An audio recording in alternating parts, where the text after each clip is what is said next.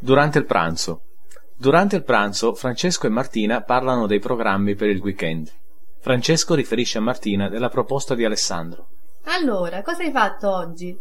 Ho incontrato Alessandro al corso di matematica e mi ha proposto di andare tutti a Bologna questo fine settimana. Che cosa ne dici? Eh, è una buona idea. Bologna è una città in cui ci si può divertire ed è ricca di arte e di musei. Non dimenticare che si mangia benissimo. I tortellini sono conosciuti in tutto il mondo e la gente è molto calorosa. Tu pensi sempre a mangiare, non si vive mica di solo pane, sai.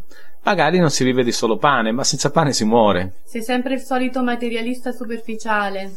Lasciamo stare. Piuttosto andiamo a prendere il caffè. Ok, andiamo.